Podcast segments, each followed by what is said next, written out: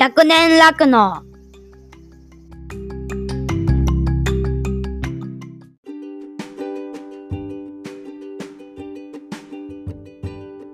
はい、どうも皆様、こんにちは。岡山小橋ランドのコバちゃん。誰？コバちゃんってえ、コバちゃん知らないんですか？今小橋ランドですよ。知らないんですか？何がおもろいこれ。この笑いのツボがどんどん浅くなっていくんですよ。こう329まで行ってしまうともう、押せてないやん、今の。おしらく。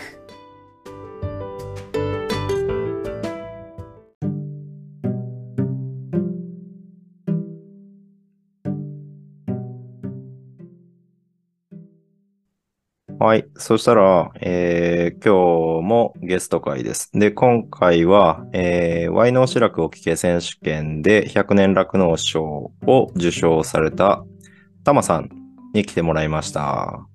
タマさんどうぞ。はい。ははじめまして、たまで。はじめまして。あ本当に今日はお招きいただいてありがとうございます。すっごい生、生青沼が。生青沼ですよ。はい。はい。うんで、今日、今日はさらに、えっと、ヤギちゃんに、はい、牧場主です。玉の飼い主です。はい。は はい。はい。3人でやっていきたいと思います。はい。よろしくはい。お願いします。で、えっ、と、ワイノーシラクお聞け選手権では、えー、タマさんには結構ね、あの、まあ、タマさん自身が新規収納、えー新規参入したいのかな、うん。はい。っていうところで、えーまあ、私自身も、青沼自身も、えー新規参入組っていうことで、まあ、そういったところで注目してもらってるのと、あと100年楽の日頃聞いていただけてるっていうことで、結構熱烈的なアピールを、えーおしらくではいただきまして、大変ありがとうございます。変態、自称変態アキラということで。はい。アキラーって言葉がちょっと、んなんか定着しそうな 雰囲気を最近感じてますけど。はい。はいあ私の先輩特許ってことで、先に。うん じゃあ、不況、不況の方お願いしますね。そうですね。ははい。任せてください。はい。で、えーっと、まあ、その日頃、私の配信を聞く中で、えーはいいろいろ思うところも過去にあったりとか、まあそういうのを直接コメントもらったりとかしてて、うんうん。で、そういったところを中心になるのかな。あと、まあ新規参入に絡んだ話におそらく今日はなってくんじゃないかなと思うんですけど、はい。たまさん的にまずこれ話したいっていうのってありますか？うんと、ちょっと軽く、じゃあ自己紹介から。ああ、そうですね。自己紹介、喋、れる範囲で。はいね。うんえっ、と、たまと言います。えっ、と、年齢が27歳です。うんで、うんと、まあ、前職では、えっ、と、まあ、とある県の酪農組合の職員をやっておりました。はい言っちゃった。ね、なんかさっき、まだ隠しときたいみたいな打ち合わせで言うとったけど。はい。まあ、ここはとある県とだけ、まだ。ああ、なるほどね。はいはいはいはい。で、職員をやってまして、うん。で、まあ、働いていく中で、あの、うんまあ、うん、もうちょっと現場で働きたいなとか、うんまあ自分やっぱり、うん、本当に酪農家さんになりたいなって思いが、うんあったので、まあ、1月からですね、うんあの、あの、ヤギちゃん牧場の方でうん。出させてもらっています。うーん。はい。って感じですね。はい。はいどうですか？その、まだ半年、半年経った、経たないぐらいですけど。はい。いや、もう毎日超楽しいですね。ああ、いいですね。そう、前職でやっぱりこう、牛関係の勉強とかっていうのも、まあ求められるお仕事ではあったので、うん、うん。でもこう、うん、リアルタイムに本当に現場を見ることができないってことに対してもすごくフラストレーションがあって、なるほど。うん、そうですね。なんか、まあ餌の設計とかっていうのもやらさせてもらってはいたんですけど、うん、うん、うん。変化して1日目、2日目、3日目とかっていうのをやっぱ毎日見れるっていうのが、うん、うん。あのすごい幸せな環境だなっていうふうにうん思ってます。すごい牧場主さんのヤギちゃんもいい人で、うん。うん、うん、すっごい魅力的な人なんですよ。うんうん。ヤギちゃんとは実は私自身は以前に一回だけオンラインで出会ってることが今回発覚しまして。いや、そ、その時もすごいやっぱ雰囲気いい人だなって思っとって。はい。なので、うん。やっぱ、やっぱ職場環境もそれでいいんですね。はい、うん、そううん。えーうん私も機会あったらちょっと見に行きたいですね。はいいやー、多分僕が見に行く方が早い。そう いやいや、あ、本当ですか？うちに来てもらえるんやったら、はい、それも、はい、嬉しいですけど。はい、うんそうですね。うんうんうんそうしたら、えっ、と、まあ、どっから触れていきましょうかね。じゃあ結、もう、うん。うんうん。ストレートに、ちょっと自分が、はい、言ったね、言ったね。したいなと思ってたことうんをちょっと話したいんですけど、うんうんと、まあ、先日3、3月でしたかね、うん。あの、国連の、まあ、ユースの研修会うん。もあって、自分も、あの、お試しでこはいはいはい。う、マサさんからの紹介があっあたので、はいはいはい。それで、あの、ズームオンラインであったんですけど、まあ、参加させていただいて、うん。で、その中に、こう、若手に求められること、若手だからできることっていうテーマについて、まあ結構ちょっと真剣に考えちゃったのがあったんですけど、うんうんそれがこう、やっぱオンラインっていうのもありましたし、ん自分の技量、うん伝える力が不足していたのもあって、まあこううまく伝えられなかったなっていう。で、それをこう、東さんに聞いてもらって、うん。うん。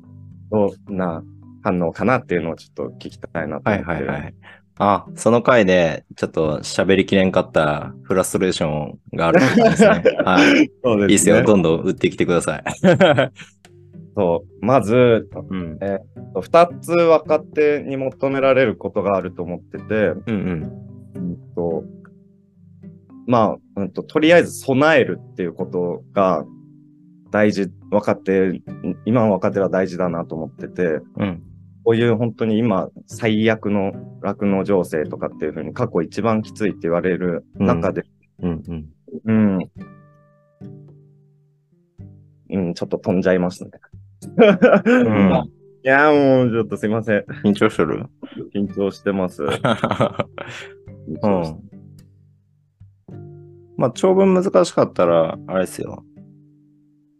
ジャブ打つ感じでコミュニケーション取ってってもはい。全然いいので、うん。若手に求められとる、えーことが、まあ、今過去最悪って言われとる。まあ、俺自身はまだ短い酪農人生ですけど、うん、まあ、その中でも、まあ結構厳しめのやつ来とるなっていうのは、うん、感覚としてあるんですけど、まあそれに対して、まあ一つ目、その備えることが若手に求められるんじゃないかっていうふうに今、うん、言ってもらったんですけど、備えるっていうのは具体的になんかどういったことですか？うんと、うん。基本的にちょっとこれすっごい後ろ向きな発言にはい聞こえるはいはい。と、うん。あの、情勢を変えることは個人はできないっていうふうに思ってて、個人では情勢変えることできない。はいんそうです。で、まあ、やっぱユースで結果的にまとまった話としては、やっぱこう、消費者にアピールして発信して、もっと酪農の価値を高めるとかっていう話が出てたとは思うんですけど、うんうんこのタマという人間個人が、うん。うん。そういう情勢を動かすことは到底無理だし、それにかける労力っていうのがとろになってしまうなっていうふうに思ったんです。うんうん沼さんとか、金谷さんとか、まあ、うん小畑さんもそうですけど、まあ、皆さん本当に強い意志と目的を持ってうん。発信をされているってことは、やっぱり配信を聞いてよく理解はしているので、うん少なくとも、そういう発信活動っていうのは、若手が率先してやるべきではないと思うんですね。ああ、なるほど。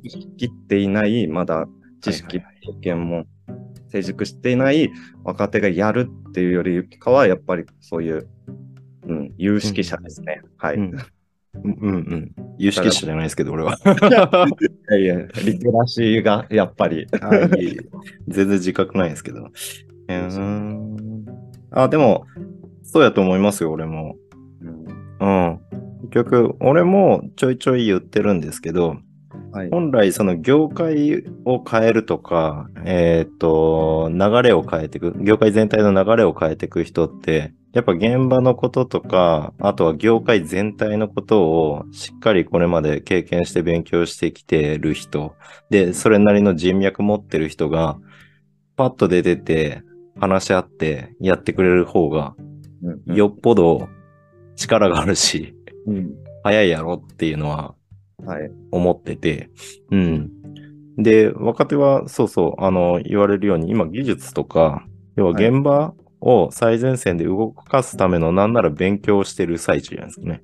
うんうん。そういった人が、要は自身の力をつけるのを置いておいて、あの、そういったことに取り組むはっていうのを率先して取り組むっていうか、まあうん、それをやること自体は、あの、全然否定しないし、はい。絡んでこれる人はいいと思うんですけど、あの、その普段学ぶべきことを置いておいてまで、うん。うん、そこの手がおろそかになるぐらいやったら、はい。別に、うん、こっちにやれる人に任せとけっていうのは、うん、個人的に思うので、感覚としたら、うん、俺もそれはピンときますね。あありがとうございます。うんよかった。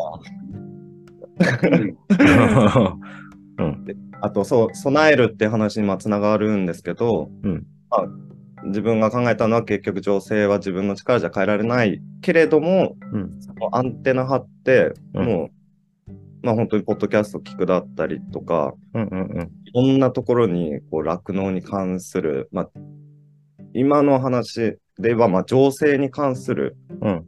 情報っていうのはかなり集めやすいなっていうのをすすね感じていて、なので、まあ、どういう、まあ、酪農を取り巻いてる情勢が、に何があるのかとかっていうのを、うん、常にこうアンテナを張りながら、うん、次、波が来るのは、またこんこれ以上の波が来るのは、うんいつだろうとか、その波の規模はどのぐらいなんだろうとかっていうのも予想して、それに耐えられる形態を作るための準備、備えっていううん、ことなんです。かなりざっくりしてますけうん、ど。うん、うん。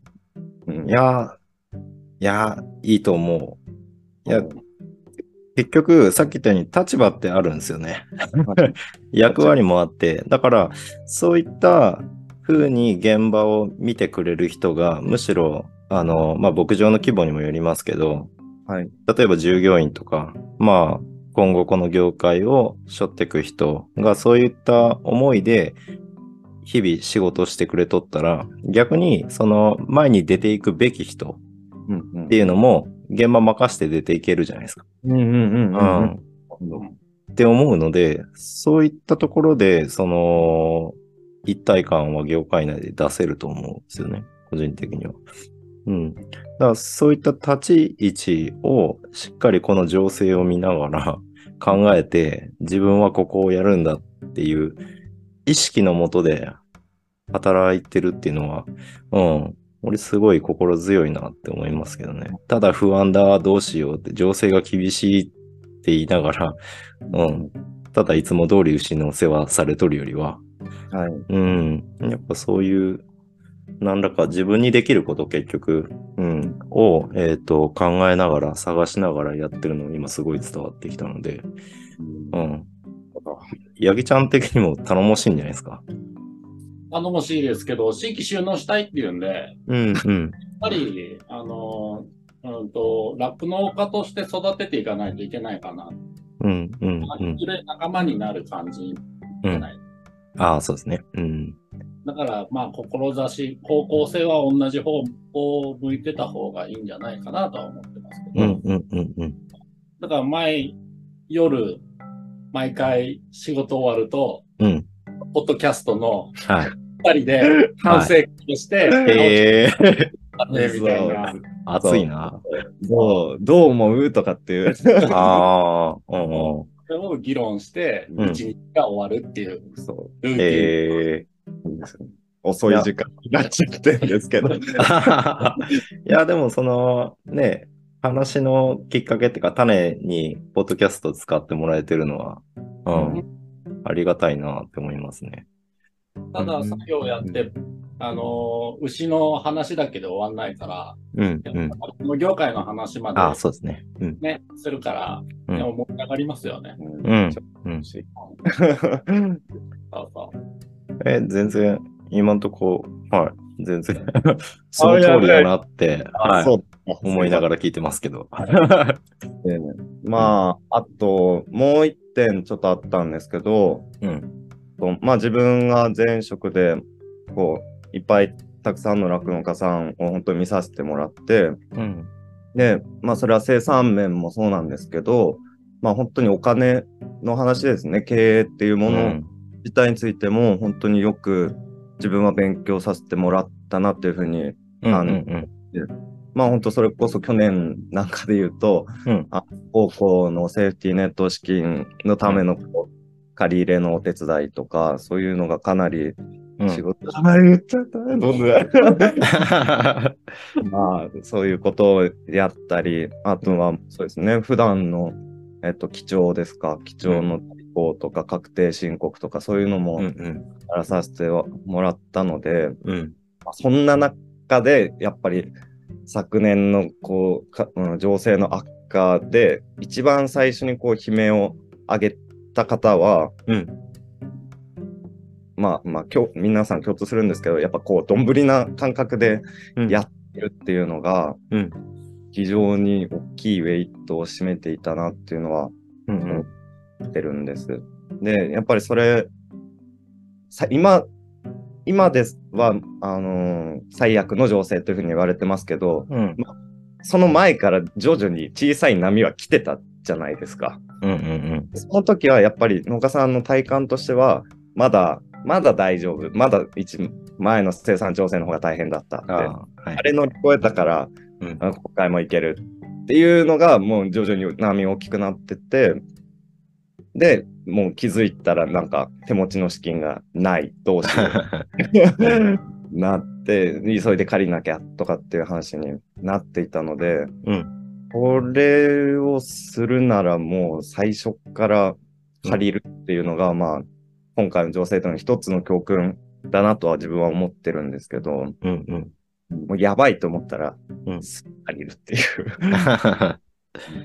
で、まあそういうどんぶり感情の感覚がそれ、最終的には、うんと資金不足の原因になった要因一つの要因だと思ってるので、その感覚を若手は絶対に受け継いではいけないと思ってるんですね。うん。うん。うん。結果的に、うん、まあ消費者さんに迷惑をかけることになるっていうのにもつながると思ってはやっぱいるので、うん。うん。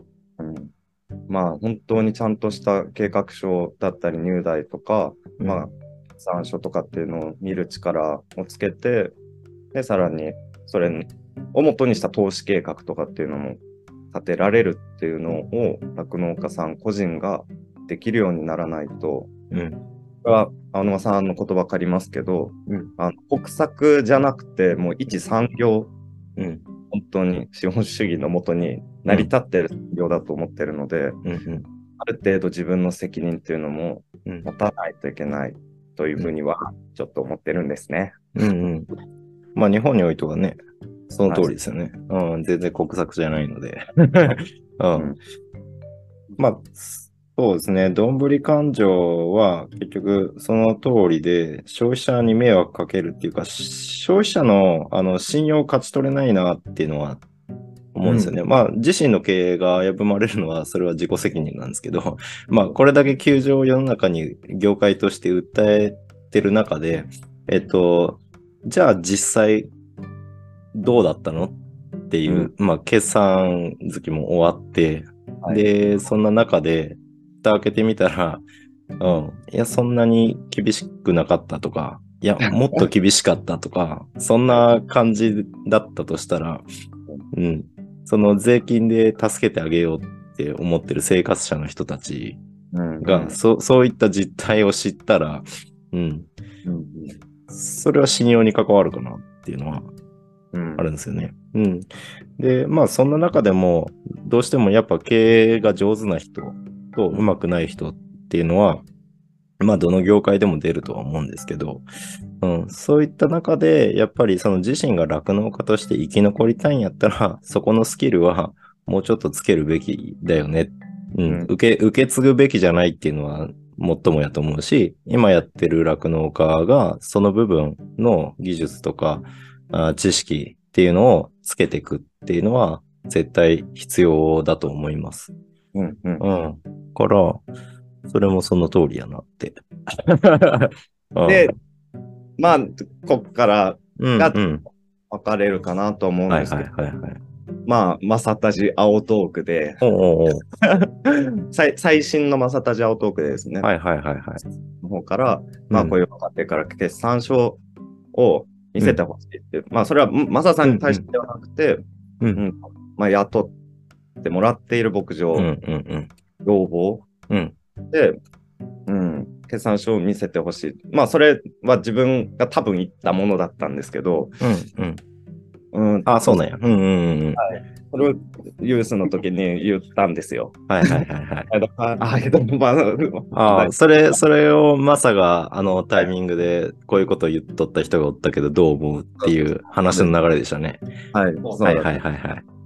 で、うんと、まあ、あの時は、あの、若手はまあ、ユース、あ、公募連にまあ何を求めるとか、んそういう聞かれ方をしたので、うんいや、入隊と決算書を見せてくださいって私は言言ったんですね。はいはいはいはい。で、まあ、それは本当に若手がさっき言った経営の感覚を養うために、そもそも必要。まあ、自分は本当に運よくそういう環境に前職では身を置けていたので、うんうんいうお勉強っていうのはできたんですけど、うん。まあ、なかなか、うん、その目の前の餌がいくらとか入荷がいくらとかっていうのも、うんうん。うん、働きながらこう考えるっていうのを、もう従業員として、それは青沼さんがおっしゃる通り、うん。すごい大事な、だって自分の給料に最終的に反映されるものですから、そうやね。うんうん。っていうので、まあ、もっと雇われている、あ雇ってもらっている牧場のこう財務状況とかっていうのを、うんうんアンテナを張った方が自分はいいかなって思ったんです。ん分かってうんうん。はい。いや、うん、その通りだと思いますよ。うんあの、多分ね、ああの、そうそう、そのワード、その話の流れのところが、はい。あの、配信聞いた後に、多分気にかかって、結構、それきっかけでメッセージくれたかなっそうです。ていうのが、結構あったなと思うんですけど、多分ね、えーっと、そう、その言い方やったらその通りやなって、うん。うんうん、思うかな。うん。だからその日々の自分がやっとる作業を、えーと、との答え合わせで決算書を見るうん。っていう意識があるんだったら、多分見てもわかると思うんですよ。はい。うん。だし、日々の作業に逆に落とし込めると思うんですよ。うん。うん。やけど、あの、あの話、えっ、と、マサが言った話の流れで言ったら、はいもう新規収納したいから見せてくださいっていう人に対しては見せるどう思うっていうような感じで俺はその時受け取っとって、うん。だいきなりそれ言ってくるんやったら、いや、はい見せてもわからんくないうん。っていうような、うん、話し方を俺はしたかな。よかった。なるほど。うん。って思うので、まあ、背景として、えーっと、その公募連の交流会で、タマさんが、えー、マサのおる前でそういう発言をした。で、マサがそれを切り取って言った。で、それを100年酪農で話のネタになっとって、あ、はい俺が言った言葉が議題になっとるってなったところで、いや、そんな、見せんでいいっしょ、みたいな。見せてもわからんでしょって言ったら、ちょっとね、と当事者が入っとるから、そうですね。それだけ、そこをこういう流れ、背景を、で聞いちゃうと、は？って なったら理解できる。めちゃくちゃ、あの時は俺はなんか大変なことになってましたよね。かカチンときたんやろな。ああれと思って何やってんだろうみたいな。ダンプ、ダンプの上に乗っかって、なんか、何やってんだあいつと。悶々としとったんや本当しちゃったんですね。うんなそういった結局、あのー俺もあの話の中で言っとったつもりやったけど、あのー個々のレベルによる、うんうんうん。うん、その人がどういった状況の人間で、どういった理解度があって、ううんん、で、えっ、と、牧場に対してどういった思いで関わってるかっていうのを大事にしないと、経営者もそうそう決算書って見せないうん。し、うん、見せてもわからんやろうんっていうのは、多分理解できるかなと思うんですけど。はい。うん。だから、タマさんみたいに、その、まあ日頃そういった思いで牧場の経営を良くしたいとか、で、まあそういった技術を身につける中で、将来自分が酪農家になった時に、その経験を活かしていきたいっていうキャリア形成をしてる時期。で、まあすでにその前職で、そういった財務状況を見たりだとか、えーいろんな経営を見てきたっていう中で言ったら、俺俺もそういう従業員やったら見せると思う。見せてくれ言われれば。うんうん。そうですね。うんうん。まあ、あの、すっごいスッキリしました。した？あいや、ぜ全然ね、機嫌取るとかそういうつもりじゃなくて、いや、あ普通にそういう状況やったら、うん、俺、俺も見せるし、俺自身も、あのー新規参入者は増やしたいので、全然ね、あの、ああいう言い方しとったけど、基本的には、あの、あの中で言っとった甘い経営者なんですよ、俺は。うーん、ああ、まあ、ああ、なるほど。あ、んそういうことか。うん、俺は甘い経営者だと思っとる。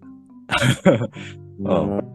ので、基本的には、なんか、だから、なんか従業員と、うちに来てる従業員とも、なんか、例えばこの薬ってぶっちゃけいくらしとるんすかみたいなはい。話振ってきたら、喜んでめっちゃその周辺の話しまくるよ。うんうんいや、これ一本いくらで、で、実はこの情勢下でいくら値上げして、そうそうそうで、うん今こう、こんだけこういう使い方しとるけど、うんうんいや、そう、そう思ったらこんぐらい使っとんよねっていう話とか、うんよろ喜んでする人間なんで、そうそうそうそう。共済金となんかうん。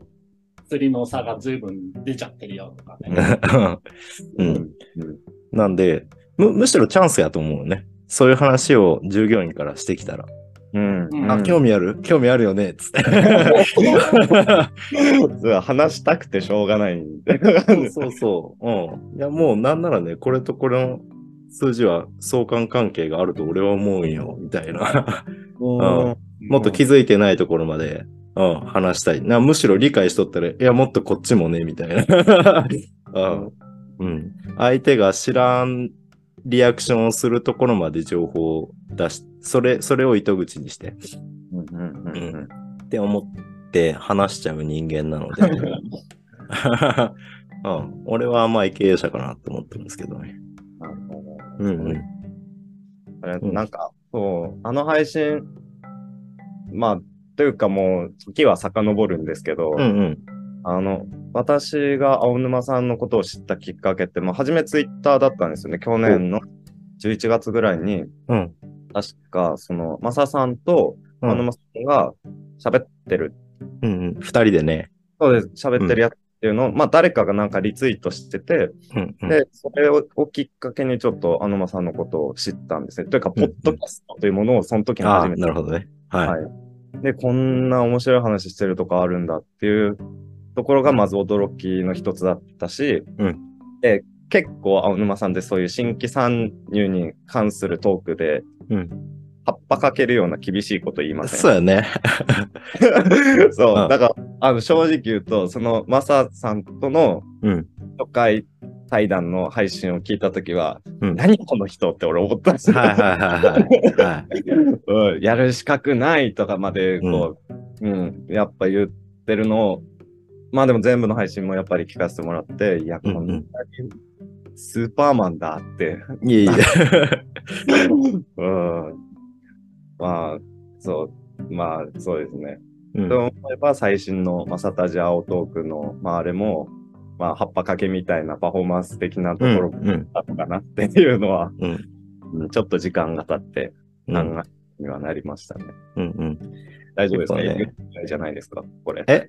営業妨害じゃないですか？ああ、大丈夫、大丈夫。いや、むしろ狙い、狙いとしとるところが、まあまあ、うん、言っとくから、よしよしって思っとるけど。あと、あの、操られてました、私は。うん結構ね、やっぱ、えっ、と、新規参入したいって人は、どっちかやと思うんですよ。もうすでに、えー、草舐めとるか、辛い思いしてきとるか、あるいは、その、いや、新規参入大事にしたいけ、もう、ちやほやされとるか、あるい、は、なんか、本当にね、あのー自分のスキルが身について、まあ、スキルアップしてきて、で、そのキャリア形成の中で、いや、自分、牧場持てるかもしれん、持ちたいかもしれんって、要は仕事に自信がついてきた人が自然とそう思い始めたりの3パターンかな、置かれとる状況は、そう思っとって、はい。で、まあ、厳しい思いしとる人は、そういった言い方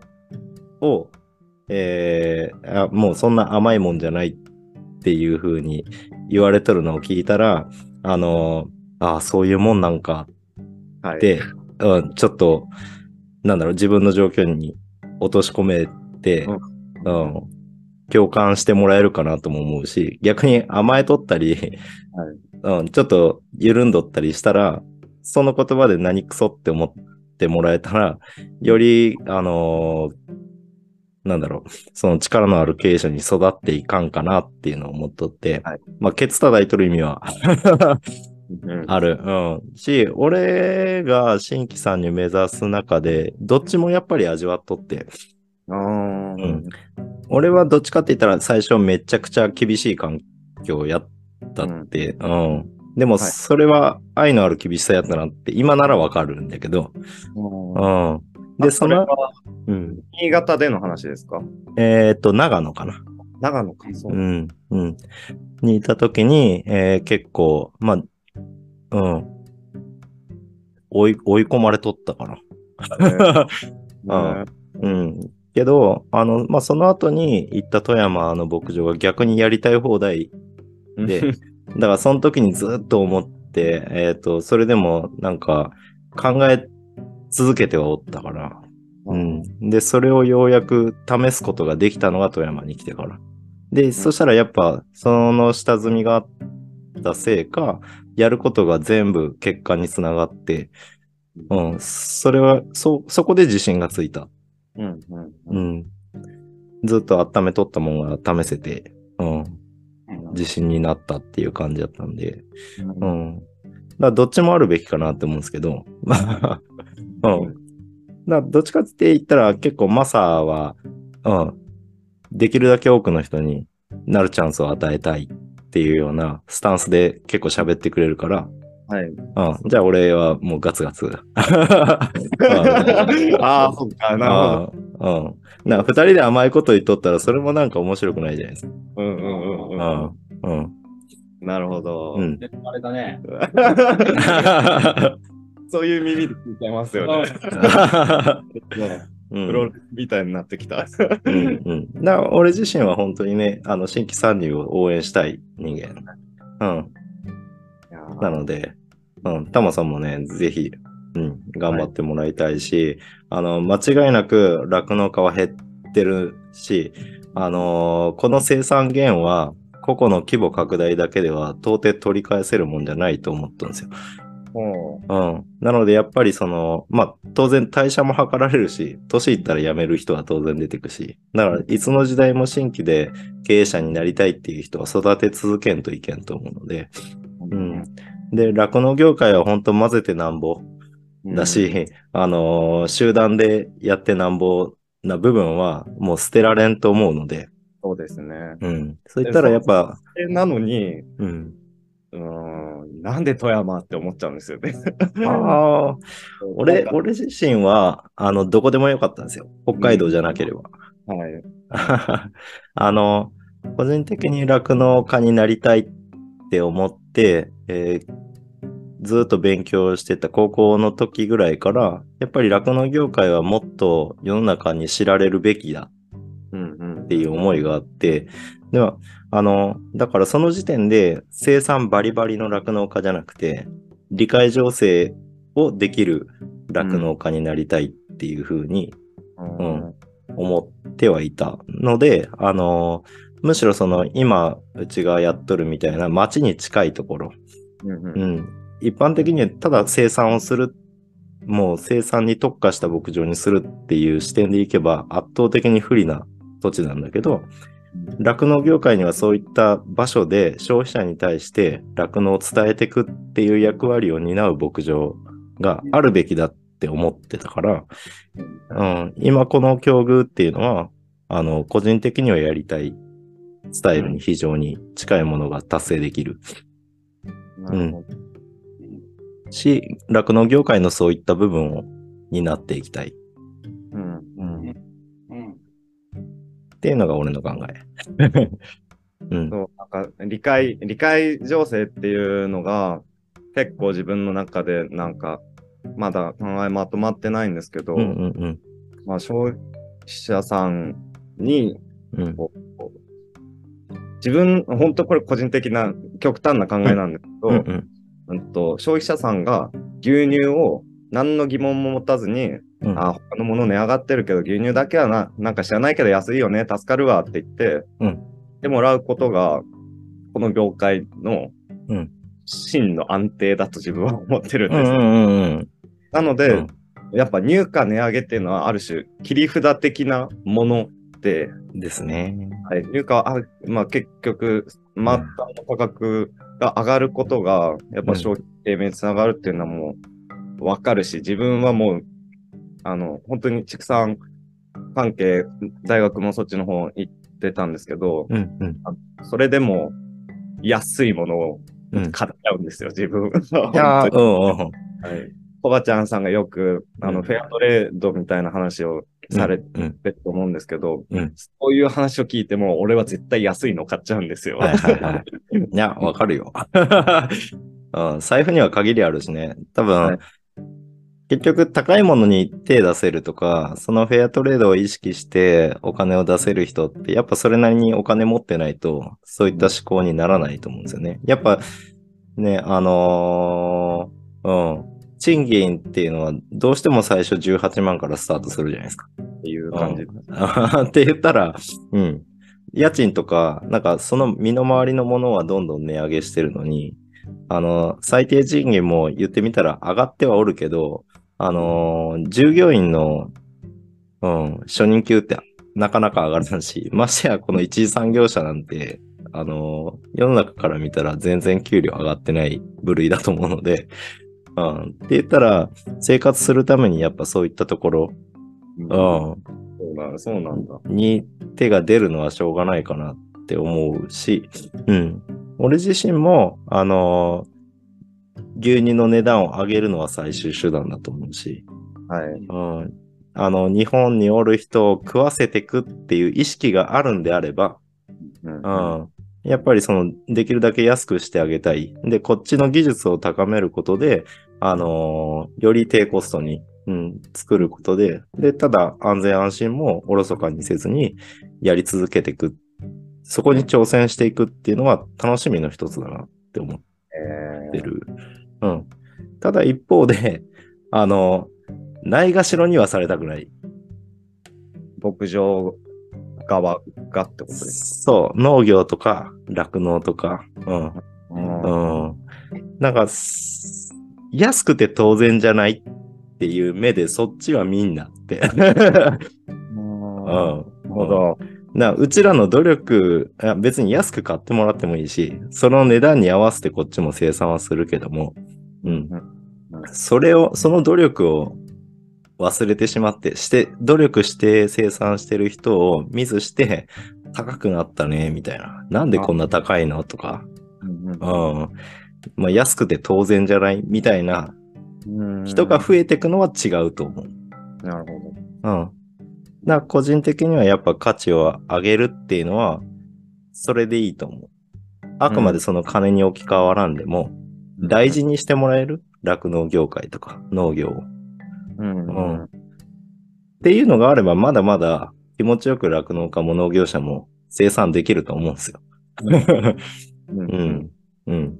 そう。ファンが増えればいいってことだよね。そうですね。うん。あそうそううん。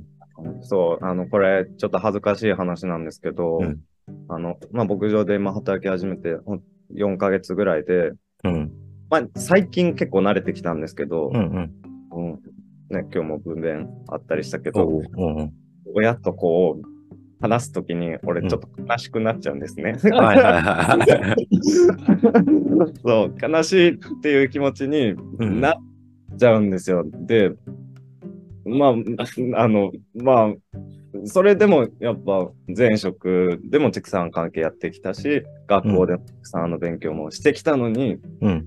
この行為をするときにん悲しいってなっちゃうんですね。うんうん。なったときに、なんていうんですか、まあ、本当その理解情勢活動の一環とかで、まあその人たちがもっと知りたいって、今まで畜産興味なかった人たちが知りたいってなったときに、うん親と話すときに、なんか俺以上のこの苦しみを多分、なんか感じるんじゃないのかなとか。思っちゃうんですよね。うんなうんんで、で、今こう、やっぱり食の選択っていう多様性も広がっていく中で、うん。うん、深くこの酪農現場を知るっていうのは、あの、自分にとってはちょっと危険かもってうん思っうんちゃうしもあるんですよね。うんどうしても。うん。まあ、経済動物っていう言葉では言われますけど、うん。うん。うーん。こう、あの、言葉出てこない。ああ、いや、でも言いたいことはすごいわかる。あの、うん。けど、あの、俺自身が、あの、酪農体験を受け入れてる中で、はい。やっぱり消費者はそういうリアクションするけども、はい理解しようとしてくれる人が大半。うん、うん、うん。うん。で、あのー生産現場の人も、それが辛いって思う気持ちに蓋はしなくていいと思へー。う。うん。うん。俺は全然それする必要ないと思うし、むしろその思いの持っていき方だと思うね。言うても、引き離さんと 牛乳絞れんし、うん、で、牛乳絞れんかったらこいつの餌代もうん、払ってやることできんし、うん、そうなれば牛飼うこと自体ができんし、言ったら理解せざるを得んじゃん。で、代わりに、その引き離した代わりに、お母さんのケアも病気にならんように、ちゃんとうちらが世話せんといけんし、子牛だって、その、ね、お母さんがす、お母さんにくっつけとく以上に、いい発育ができるように、将来しっかり働けるようにしてやるよ、俺がっていうつもりで、うん、気持ちを持っていけば、全然、むしろその気持ちがない人ほど危険だと思う。生産現場に置いとったら。はいはいはいはい、みたいな。うん。うん。あ、初乳あ、飲んだか飲んだかわからんけど、うん、とりあえず体拭いときました、みたいな。うん。そうですね。いや、なんかすっうん、う嬉しかったんです。今言ったことがすごい自分でも落としどころだったので、親うんもじゃあ、それ以上にやっぱかっこいいがろうだし、保育もここ最近結構積極的にやらさせてもらって、うんうんうん保育をなんか熱心にやり始めてから、その苦しい気持ちがちょっとなくなったんですよね。うんうんまあ、この子、うん精一杯育てるからって、うん。どう、どうやって殺さないようにしようとか、うんうん。やっぱ考えるようになってからだったので、すごい、花輪さんの意見と今あったのはす嬉しかったですね。結構俺ね、やっぱその、その人の気持ちに蓋をさせる行為ってもったいないと思うんですよ。うん。うん。いや、酪農だから、畜産だから、こういうもんだからっていうのは、ちょっとね、強引すぎるかなと思ってて、その人それぞれに、えー大事にしたいものとか、えーその牛に対する向き合い方とか、やっぱりいろんな人と関わってると、今みたいにいろいろ思う人がおるのは事実で、でも、その思いって人にないものだったりするから、本当にね、それをどううまく酪農現場に合うように気持ちを持っていくか。うん。だから結局強い思いがないと生産能力って牧場上がんないんですよね。うん。うん。いや、やっとればいいんでしょっていう人と、うん、牛を大事に飼いたいっていう人、うん、ここが悲しいけど受け入れて、で、そこを、うん、その悲しみを知っとったり、辛さを知っとるからこそ、あの、力を注げる部分って絶対、その人にはあったりするので、うん。全然そこはね、正直に、うん、その気持ちは大事にした方がいいと思う。俺は。うん。泣いてもいいよ。そうね。いやまあ そう、まあ、たまたまに泣きたくなる時もあるんですああ、あると思う。だから俺も牧場で働き始めて、あの、あったのが、やっぱ最初の1頭目、2頭目のホルスタインのオス、うん、が、自分が承入やっとったのが、3日目で死んだってあるんですよ。あうん。わけわからんじゃないですか。ーいや、言われた通りに承入飲まして、うん。で、そのも消毒したはずやし、なんで？みたいな死に方をするのは、この現場におったら絶対にあるんですよ。ねうん。うん。それを、あ、まあ、酪農だし、みたいな。うん。何割は死ぬっていうのを教科書で見たしな、みたいな人は、の 伸びんと思うでしょあなるほど。う。うん。だし、生産現場のに対して価値を与えない、その考え方は。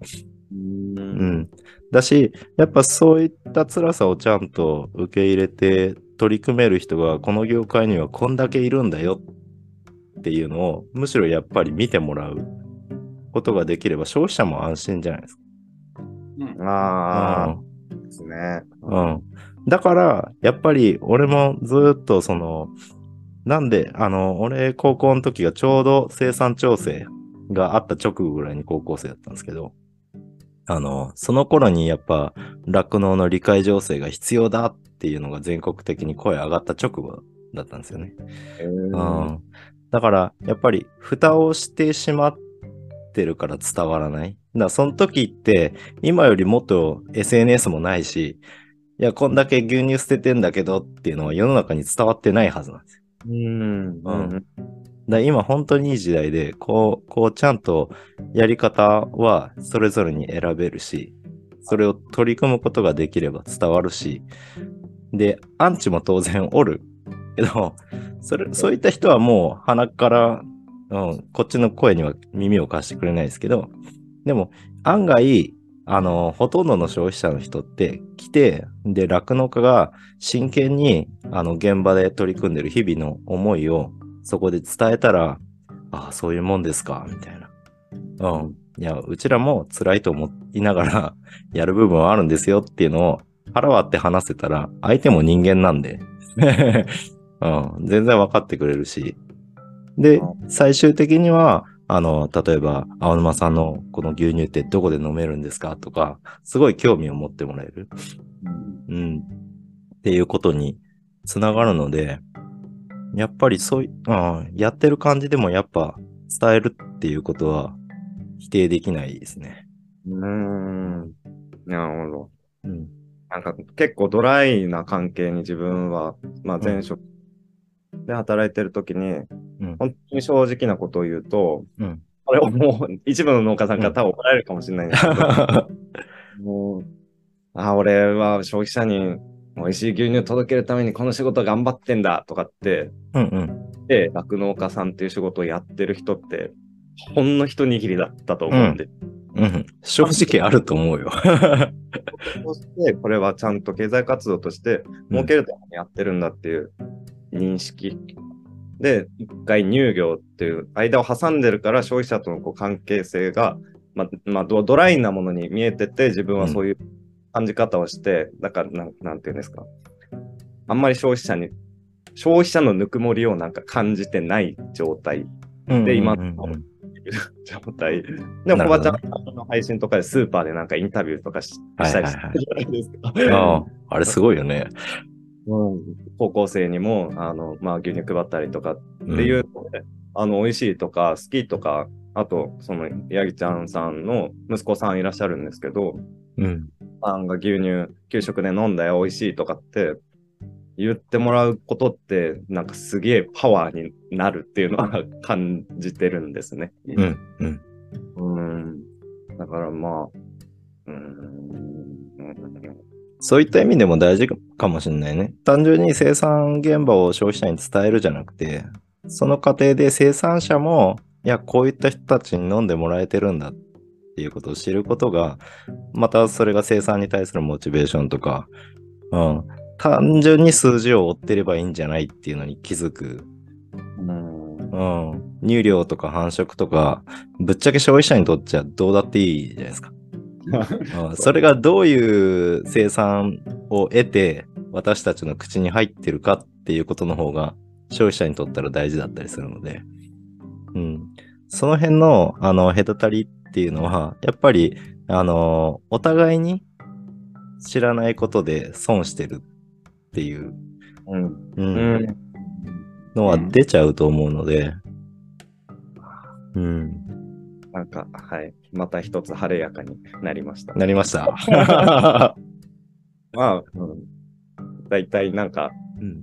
あ本当に話したいこと多分いっぱいあるんですけど、うん大体はこんな感じで、あの、うん。うん。思っとったことは？満足はまだ全然できない。もう多分あと3時間ぐらい話す。あの いや、全然ね、なんか思いが溜まってきたらまたこれをきっかけに声かけてもらえたら、うん。多分同じように思っとる農業者含め新規参入希望者っていうのは、うん、一人おればまだまだおるはずなんで。うん。多分そういったのをこうやって音に乗せて発信できたら、うん。また全国どっか別の場所にいる悶々としている人の助けになるかもしれんから。なるほど。うん、全然声かけてもらって、はい。また話しましょあ、ちょ、ちょ、いうん一個だけ、う。いいよ。はい。ヤギちゃんさんがうん喋りたいことあるって。おーはい。いいですか？はい、いいです、いいです。あの、うんえっと、えー世界的に人口が増えてって、うんえっと、タンパク質が、うん足りなくなるじゃないですか。うんで、。国が、あのーコオロギの繁殖、はいはいはいはい。それをなんか推し進めようとしてるらしいんですけど、うん。お例えば、うん。コオロギを、A 飼料を改定して、うん。昆虫を A 飼料に食わせることはすれば、結構いい感じで回るんじゃないかなと思ったんだけど、どう思います？ああ、そうですね。あの、結局、あの、コオロギの技術の前に、あのーハエのウジそうそうそを餌にするっていう話が、ね、10年前ぐらいにあったと思うんですけど、ああいった類の利用であれば、俺全然コオロギも普及するかなって思ってて、で、それを、あの、牛にやるかどうかかなって思ってるんですよね。うんう。。そうなんですよ。で例えば豚とか鳥とか、うん、わざわざ A 資料改定せんくても雑食性のもの、生き物、家畜っていうのがまだまだおって、そこと牛の、えー要はタンパク源、大豆とかって競合しとるじゃないですかね。そうなんです。うん、そこの置き換えが進めば、わざわざその牛の草食性っていう能力をあの崩してまで生産をするっていうことはないのかなって個人的には思いますね。あとは、その、あれか、漁業の方か。養殖っていうのが多分これからどんどん広くなっていくと思うので、そういった時にあのタンパク源が海洋資源としても必要になってくると思うので、うん。そそこかな？そっちが先かなって個人的には。じゃあ、今、うん資料の改定、法律の改正はしなくて、うん。いいんいかなの方が楽楽じゃないかな。いやー、あの、まだ大豆も値上がっ、はいはいはい。まだまだ上がる要因はあると思うんです。うん。だから、別のタンパク源を探す、探さないといけないんじゃないかなと思ってたんだけど、うんうん。うん。大豆も結局、その、豚、鳥と取り合いはうん。畜産業界内でしとると思うので、そこが薄まればまだ歯止め効くかなっていうふうには、個人的には思うのと、あと、そうですね。まあ、ルーメンってほら、研究会ってさ、あの、うん、と、結局は、ルーメンの中で虫飼ってるようなもんじうんゃないですか。、うん、うん。だから虫食わしちゃえばいいんじゃないかなと。はいはいはいはい。いや、動物性のタンパクとして、その、まあ、かつて肉骨粉が許可されていた時代とか、うん魚粉がやれてた時代の人の話を聞くと、やっぱあれがあったらすごい牛が楽に飼えたっていうのは、実際言ってますよね。うん。だからバイパスタンパクとか、うん。のをわざわざやらなくても、うん、まあむ例えば虫を、うんえっと、動物性タンパクと見るか、議論をしてもいいんじゃないかなと思うんだけど。ああ、そうですね。そしたらまたやりやすくはなりますよね。牛、あーどの順序でいくかですね。日本全体がどう考えるかですね。コオロギの養殖自体も、実際俺、えっ、と、コオロギの養殖にどういった設備が必要で、実際それがどういった生産をされてるのか、コスト面も含め、うんうん、ちょっとわかんないところはあるんですよ。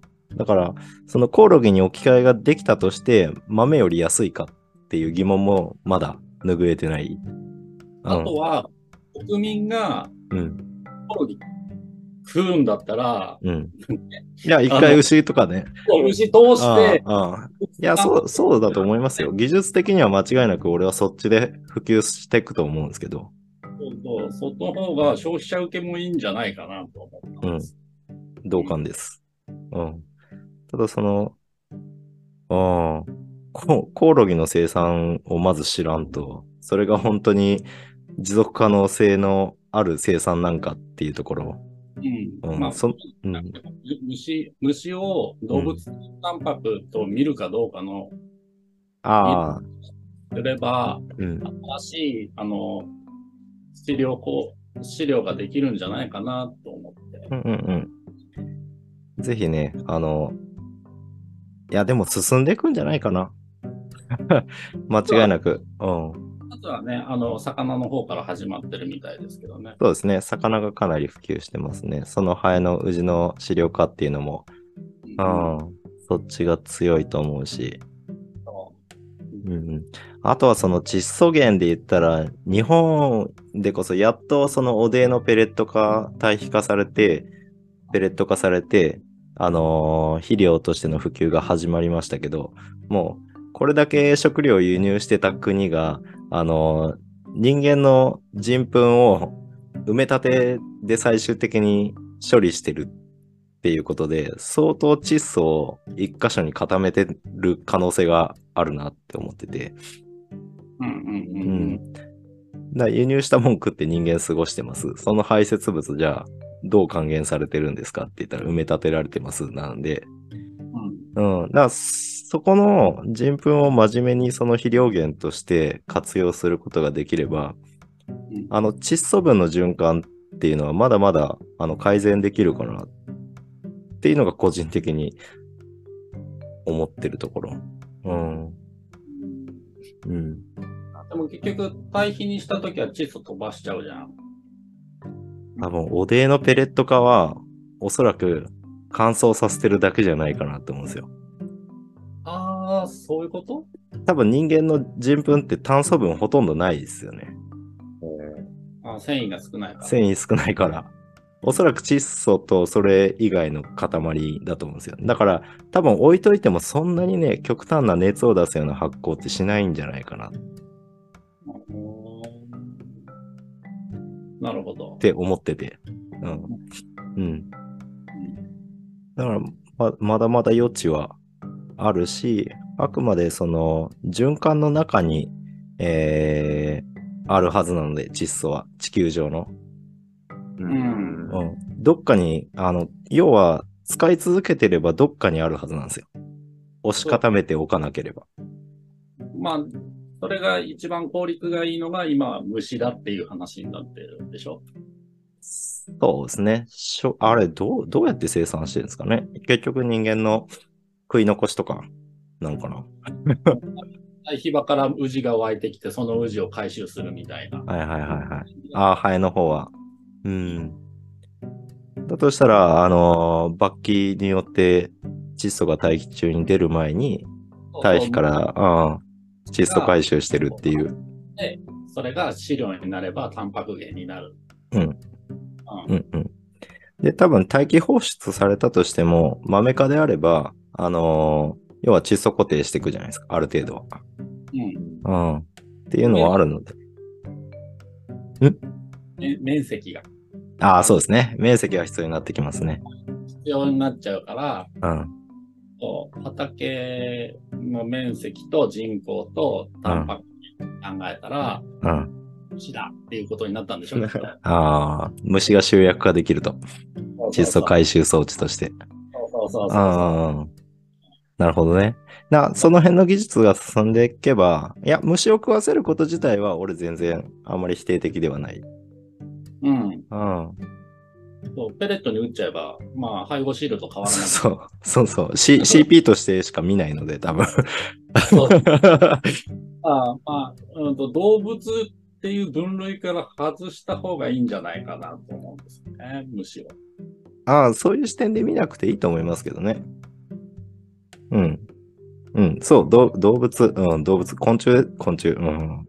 昆虫を栄飼料に入れるには動物性タンパク質だからダメだっていうんで、うん。ああ、そうですね。その日本の規定そうそうそうの仕方として、うん。多分そのうち日本がやらなくても他の国で始まる昆虫でしょうね。のやつ。だし、牛なんかぶっちゃけ再装置で取った草の中に、あれ絶対ガとか 虫、普段から折ってく牛食っとるんと、食っとるはずなんですよ。絶対食ってますよ。うん。だからそれを今更何っていうのは、うん。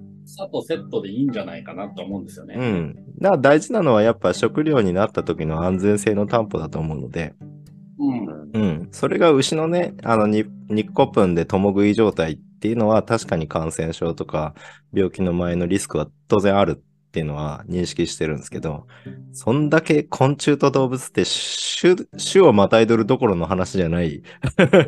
うん。だから人間が昆虫食うっていうのが認められるんであれば、俺は全然それを家畜が食うっていうことは、あの、法的に何の問題もないやろってうん。それに、あの、国民が喜びますよね。あそうですね。俺らは食わんでいいんや、直接っていう。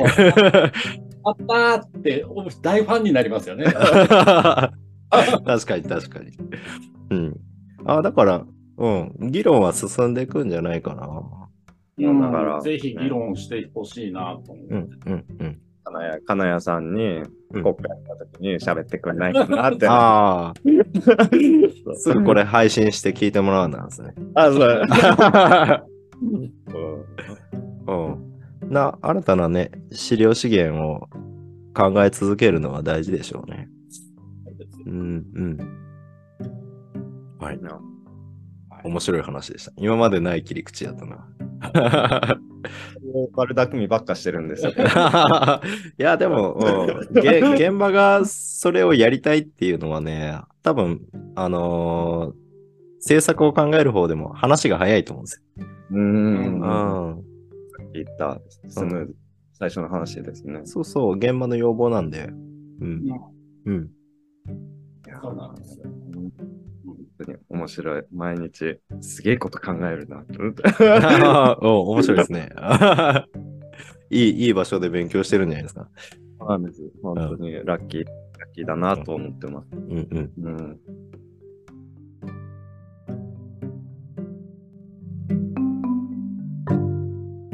牛、めっちゃ走っとる。ハッシュタグでつぶやこう牛乳